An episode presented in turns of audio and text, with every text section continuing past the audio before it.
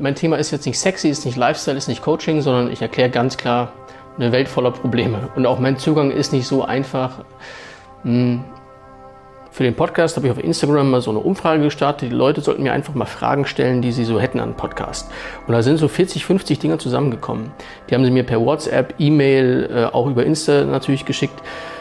Aber ich denke mir auch die ganze Zeit schon, also guck dir mal all die YouTube-Videos an, die es so über Kampfsport gibt. Da macht einer was vor, der zeigt vor allem, was er kann und er gliedert das nirgendwo an die Wirklichkeit an. Das ist, ah, ich sage immer bei Selbstverteidigung verstehen, du kannst durch Denken besser werden im Denken, aber wenn du, wenn du irgendeine Technik siehst, so du vielleicht checkst es nicht, vielleicht hast du es nicht drauf, passt es zu deinem Problem, wie musst du das noch abstrahieren, musst es auf dich zuschneiden und shit, das klappt ja nicht.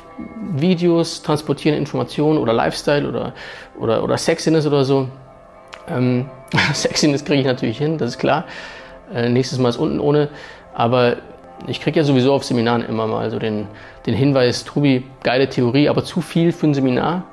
Wir müssen mehr kämpfen. Ja, da sind wir jetzt drüber hinweg. Wir machen im Seminar Praxis, Praxis, Praxis. Und hier Selbstverteidigung verstehen, so einen äh, Podcast und so, das, das gibt es. Ja, können wir, können wir abdecken, die Theorie, denke ich. Und ein bisschen Spaß haben. Im Idealfall zieht das natürlich die Leute irgendwie, weil der Kanal einfach größer wird, auf den Kanal. Mehr Leute sehen, was ich so anbiete als Dienstleistung. Und das Ding wuppt so. Ja, machen wir es ganz transparent.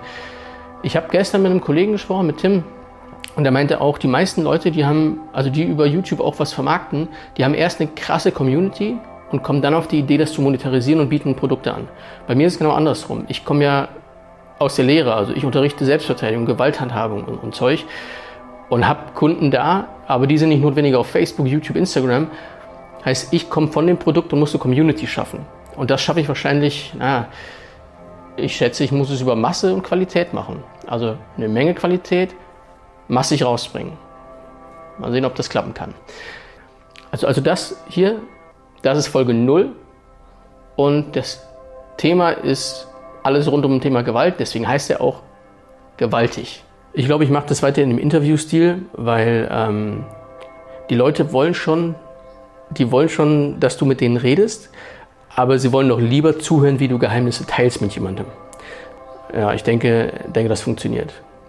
Für die Zuschauer könnte man noch sagen, dass wenn die Interesse haben, dass irgendwas beantwortet wird, irgendeine Frage zum Thema Gewalt, dann sollten sie die hier so drunter schreiben oder äh, E-Mail geht immer an steffen.brodala-gruppe.de und ähm, für viele werden die Fragen sich schon sehr bekannt anhören, weil es gibt nur so und so viele Fragen zum Thema Gewalt, Selbstverteidigung, Nahkampf. Aber meine Seminare sind ja sehr besonders, da sind sich alle sehr, sehr einig. Die Antworten werden auch besonders sein. Ich glaube, das wird so ein bisschen hier der, der Sales Pitch. Ja. Versuchen wir das mal. Also äh, ja, obligatorisch kommentieren, Instagram verfolgen. Kommentare, Kommentare. Ihr wisst, wie es läuft. Vielen Dank. Und äh, ja, wir sehen uns dann in Folge 1. Das ist ja Folge 0. Also wir sehen uns in Folge 1. Bis dann.